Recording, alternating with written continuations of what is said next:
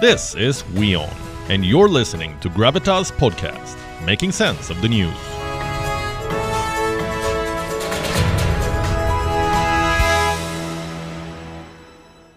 In the coming days, Putin will have to take a big call. After Ukraine, what? How many Russian soldiers stay back? How many remain in Belarus? And most importantly, does he push on? That last question is a complicated one. If Vladimir Putin does march forward, what are his options? Let me pull up the map for you. To the east and south, you have five nations Poland, Slovakia, Hungary, Romania, and Moldova. The first four are NATO members. If you attack them, you attack NATO. So chances are Putin will not take that risk, or so we hope, which leaves Moldova. Ukraine and Moldova share a long border, around 1,222 kilometers long. If Vladimir Putin wants to, he can train his guns on Moldova. A new week indicates this, a new leak rather, indicates this plan. And guess who leaked it? Belarusian President Alexander Lukashenko, aka Putin's new best friend. On Tuesday, Lukashenko convened his Security Council, the agenda to discuss Russia's battle plans. Lukashenko arrived with two props a large map of Eastern Europe and a pointing stick. The whole thing looks straight out of Hollywood, but we are not going to focus on the theatrics. We are focusing on Lukashenko's map. Take a look. Атомная станция – это страшнее ядерного оружия. Торрент-2, которые мы новые закупили, называю точки. Они, наверное, не секретные для натовцев, они все видят. Мы поставим С-400, который будет находиться чуть западнее Минска. Тысячи раненых прибыли в Гомель. Кричат наши беглые и прочее. Scary, isn't it? Would Putin really attack Moldova? We can think of two reasons why he would. Number one, Moldova was part of the Soviet Union. Until 2009, their government was sympathetic towards Moscow. The current government, not so much. If Putin really wants to revive the Soviet Empire, Moldova may seem attractive. And reason number two, it could be a relatively easy mission. Why do we say that? For starters, Moldova is not part of NATO. So even if Russia attacks, NATO will not respond. Plus, their army is not as big as Ukraine's, just 6,000 odd soldiers. That's it. That's all Moldova has. But what will really excite Putin is this Transnistria. It is a breakaway region on the Moldova Ukraine border. Now, globally, it is recognized as part of Moldova, but for all practical purposes, it is independent. Their own government, their own army, their own parliament. Why will this excite Putin?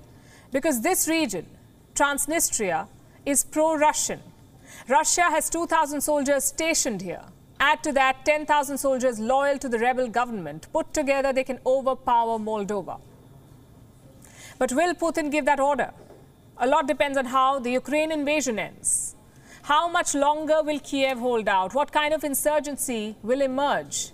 Basically, it depends on how busy the Russian army will be. Another fact to consider is the blowback. Invading one country is risky enough. Invading two should be unimaginable in 2022. Countries that are backing Russia may have to reconsider. Countries on the fence may rethink. Plus, there will be more sanctions. Putin may end up with two puppet regimes, but no money to run them. Does that mean he will stop at Ukraine? Last week, US Secretary of State Antony Blinken was asked the same question. Let me tell you what Blinken said in his reply, and I'm quoting Putin has made it clear that he would like to reconstitute the Soviet empire. Short of that, he'd like to reassert a sphere of influence around neighboring countries that were once part of the Soviet bloc. And short of that, he'd like to make sure that all of these countries are somehow neutral. So the US does not rule it out, which explains why NATO is on high alert. They are beefing up their eastern flank. We're seeing more soldiers, more fighter jets, more artillery being deployed. You could call it an insurance policy. Putin fooled the West in 2014. He fooled them again this year. So nobody can be 100% sure of his intentions, except maybe this man, the president of Belarus. He's Putin's number one ally at the moment. It's a classic quid pro quo. Lukashenko needs Russian support to stay in power.